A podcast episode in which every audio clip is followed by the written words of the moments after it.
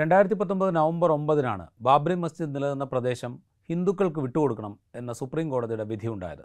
അവിടെ രാമക്ഷേത്രത്തിന്റെ നിർമ്മാണം പുരോഗമിച്ചുകൊണ്ടിരിക്കുന്നു. രണ്ടായിരത്തി നാലിലെ രണ്ടായിരത്തി ഇരുപത്തിനാലിലെ തെരഞ്ഞെടുപ്പിന് മുമ്പ് രാമക്ഷേത്രത്തിന്റെ നിർമ്മാണം പൂർത്തിയാക്കും എന്നുള്ള മട്ടിലാണ് കാര്യങ്ങൾ പുരോഗമിച്ചുകൊണ്ടിരിക്കുന്നത്. അന്ന് തന്നെ അന്ന് വരുന്നൊരു മുദ്രാവാക്യം ഉണ്ടായിരുന്നു ബാബറി മസ്ജിദിന് ശേഷം കാശിയും മധുരയും വരാനിരിക്കുന്നുണ്ട് എന്ന മുദ്രാവാക്യം. അത് എങ്ങനെയാണ് കേസുകളിലേക്ക് പോകുന്നത് എന്ന കാഴ്ച നമ്മൾ കണ്ടു. കാശിയിലെ ഗ്യാൻവാബി മസ്ജിദ് ആ, മസ്ജിദിന്റെ മസ്ജിദിനോട് ചേർന്നുള്ള കുളത്തിൽ അവിടെ മസ്ജിദിൽ നമസ്കരിക്കാൻ എത്തുന്നവർ അംഗശുദ്ധി വരുത്താൻ ഉപയോഗിച്ചിരിക്കുന്ന കുളത്ത് ഉപയോഗിച്ചിരുന്ന കുളത്തിന്റെ ഉള്ളിൽ ശിവലിംഗത്തിന്റെ മാതൃകയുണ്ട് എന്ന് ചൂണ്ടിക്കാണിച്ചുകൊണ്ട് ഒരു ഹർജി പോകുന്നു.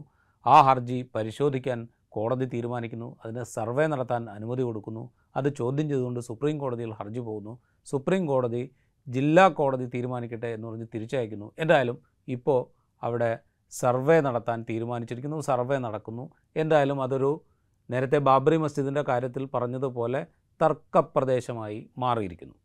അതുപോലെ പിന്നീടുണ്ടായത് മധുരയിലാണ്. മധുരയിൽ ശ്രീകൃഷ്ണ ജന്മസ്ഥലത്തിനോട് ചേർന്ന് എന്ന് അവകാശപ്പെടുന്ന ഷാഹി മസ്ജിദ്.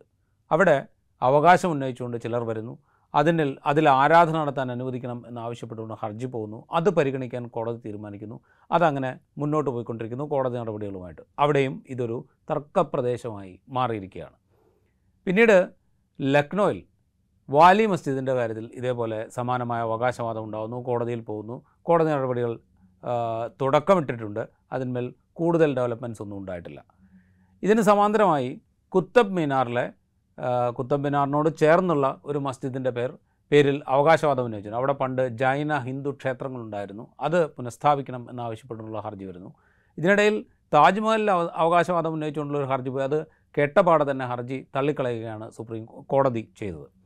ഇങ്ങനെ പല നിലയ്ക്കുള്ള കോടതി വ്യവഹാരങ്ങളിലൂടെ പുതിയ പുതിയ തർക്കപ്രദേശങ്ങൾ സൃഷ്ടിച്ചുകൊണ്ട് വർഗീയമായ അജണ്ടകൾ സൃഷ്ടിക്കാനുള്ള ശ്രമങ്ങൾ പല ഭാഗത്തായിട്ട് നടന്നു വരികയാണ് ഇതിന്റെ ഏറ്റവും അവസാനത്തെ എപ്പിസോഡ് അവസാനത്തെ എപ്പിസോഡിലേക്ക് വരുന്നതിന് മുമ്പ് ഇതിന്റെ കർണാടകയിൽ കർണാടകയിലെ മംഗലാപുരത്തും ശ്രീരംഗപട്ടണത്തും രണ്ട് മസ്ജിദുകളുടെ മേൽ അവകാശവാദം ഉന്നയിച്ചുകൊണ്ട് കോടതി കയറുന്ന സാഹചര്യം നമ്മൾ കണ്ടു. അത് ഈ കർണാടകയിലെ നിയമസഭാ തെരഞ്ഞെടുപ്പ് നടക്കുന്നതിന് ഏതാനും മാസങ്ങൾക്ക് മുമ്പാണ് ഈ സംഭവവികാസങ്ങളൊക്കെ ഉണ്ടായത്.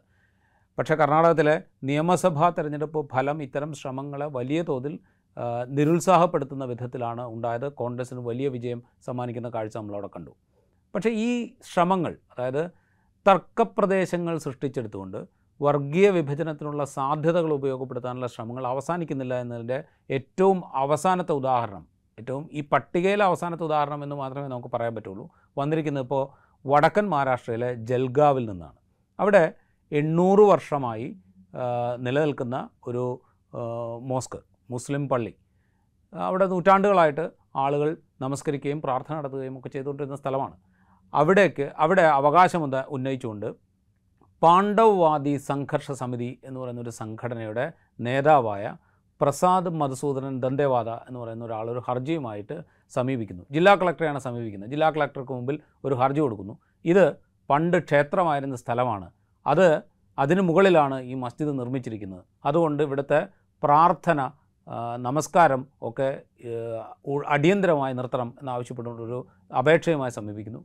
കളക്ടർ ഉടനടി ഇതിന്മേലൊരു എന്താ പറയുക നടപടിക്രമങ്ങൾ ആരംഭിക്കുന്നു. നടപടിക്രമങ്ങൾ ആരംഭിക്കുക എന്ന് പറഞ്ഞാൽ ഇരുപക്ഷത്തോടും വിശദീകരണം ആവശ്യപ്പെടുന്നു. വിശദീകരണം കേട്ടതിന് ശേഷം കളക്ടർ ഉടൻ ഉത്തരവിടുന്നു.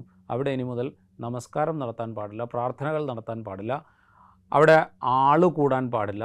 ക്രിമിനൽ നടപടി ചട്ടപ്രകാരം നൂറ്റി നാൽപ്പത്തിനാല് പ്രഖ്യാപിച്ചുകൊണ്ട് അത് ഏതാണ്ട് ജില്ലാ ഭരണകൂടം ഏറ്റെടുക്കുന്ന സ്ഥിതിയിലേക്ക് കാര്യങ്ങൾ എത്തിയിരിക്കുന്നു. ഇതാണ് അവിടുത്തെ അവസ്ഥ. അവിടെ ഈ മസ്ജിദിന്റെ ഭാരവാഹികൾ ബോംബെ ഹൈക്കോടതിയെ സമീപിച്ചിട്ടുണ്ട് കളക്ടർ ഉത്തരവിനെതിരെ.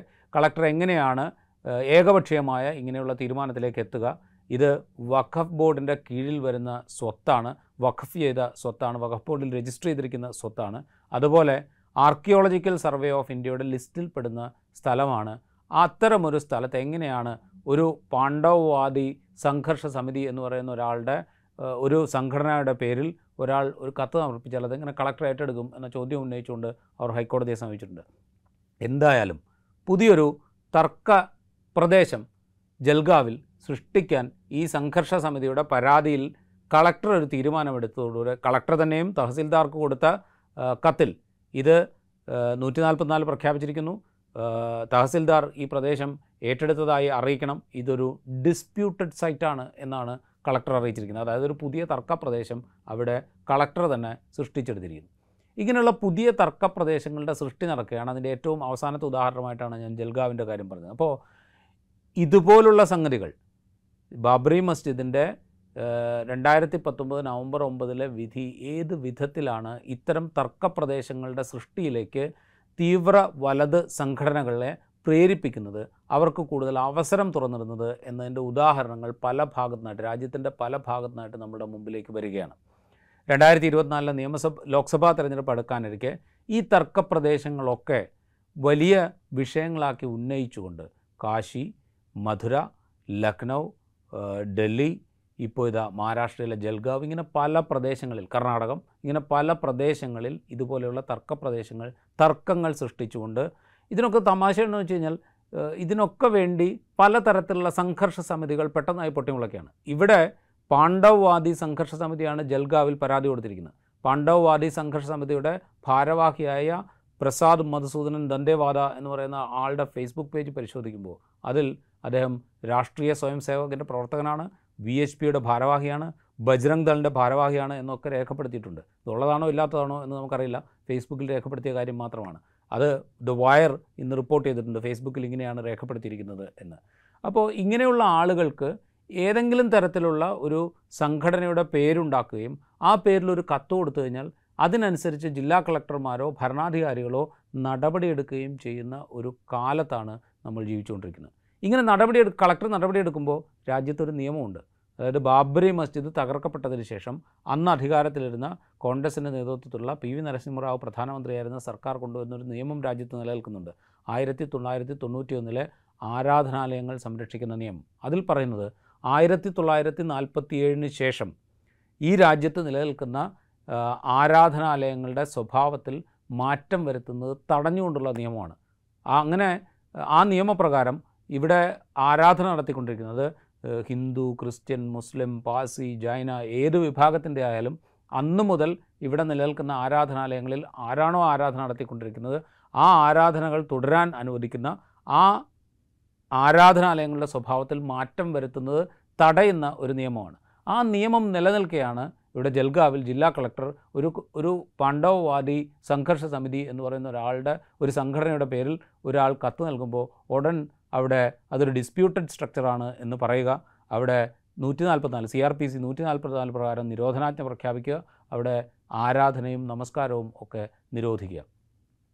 അപ്പോൾ ഇതാണ് നമ്മുടെ രാജ്യത്ത് ഇപ്പോൾ നടന്നുകൊണ്ടിരിക്കുന്ന അല്ലെങ്കിൽ നമ്മുടെ രാജ്യത്തിന്റെ ഭരണം നിയന്ത്രിക്കുന്നവർക്ക് അനുസരിച്ച് നമ്മുടെ ഭരണ വിഭാഗങ്ങൾ പ്രവർത്തിക്കുന്ന രീതി. അതിനനുസരിച്ച് തന്നെയാണ് ജുഡീഷ്യറിയും ഏതാണ്ട് പ്രവർത്തിക്കുന്നതെന്ന് പറയേണ്ടി വരും. ഇപ്പോൾ കാശിയിലെയും ഗ്യാൻവാബിയിലെയും കേസുകൾ. കോടതിയിലെത്തുമ്പോൾ തന്നെ ഈ തൊള്ളായിരത്തി തൊണ്ണൂറ്റി നാലിലെ തൊണ്ണൂറ്റി ഒന്നിലെ നിയമം നിലനിൽക്കുന്ന കാര്യം ചൂണ്ടിക്കാണിച്ചിരുന്നു. അന്ന് അവർ പറഞ്ഞ ന്യായം എന്ന് പറയുന്നത് ഈ നിയമം വരുന്നതിന് മുമ്പേ ഉള്ള തർക്കമാണിത്. അതുകൊണ്ട് നിയമത്തിന്റെ പരിധിയിൽ വരില്ല എന്നുള്ള വാദമാണ് കോടതികൾ തന്നെ ഉന്നയിക്കുന്നത്. ചുരുക്കത്തിൽ തികഞ്ഞ വർഗീയ വിഭജന അജണ്ട നടപ്പാക്കാൻ പാകത്തിലുള്ള തർക്കപ്രദേശങ്ങളുടെ സൃഷ്ടി വലിയ തോതിൽ നടക്കുന്ന രാജ്യമായി നമ്മുടെ രാജ്യം മാറിയിരിക്കുന്നു. അത്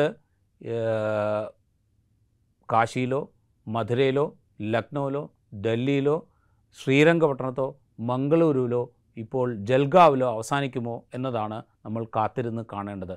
പുതിയ പുതിയ സംഘർഷ സമിതികൾ ഉണ്ടാവുകയും അവർ പുതിയ അവകാശവാദങ്ങളുമായി രംഗത്ത് വരികയും ചെയ്യുന്ന കാഴ്ച നമ്മൾ ഇനിയും കാണേണ്ടി വരുമോ എന്ന ചോദ്യം വളരെ പ്രസക്തമായി നിൽക്കുന്നു.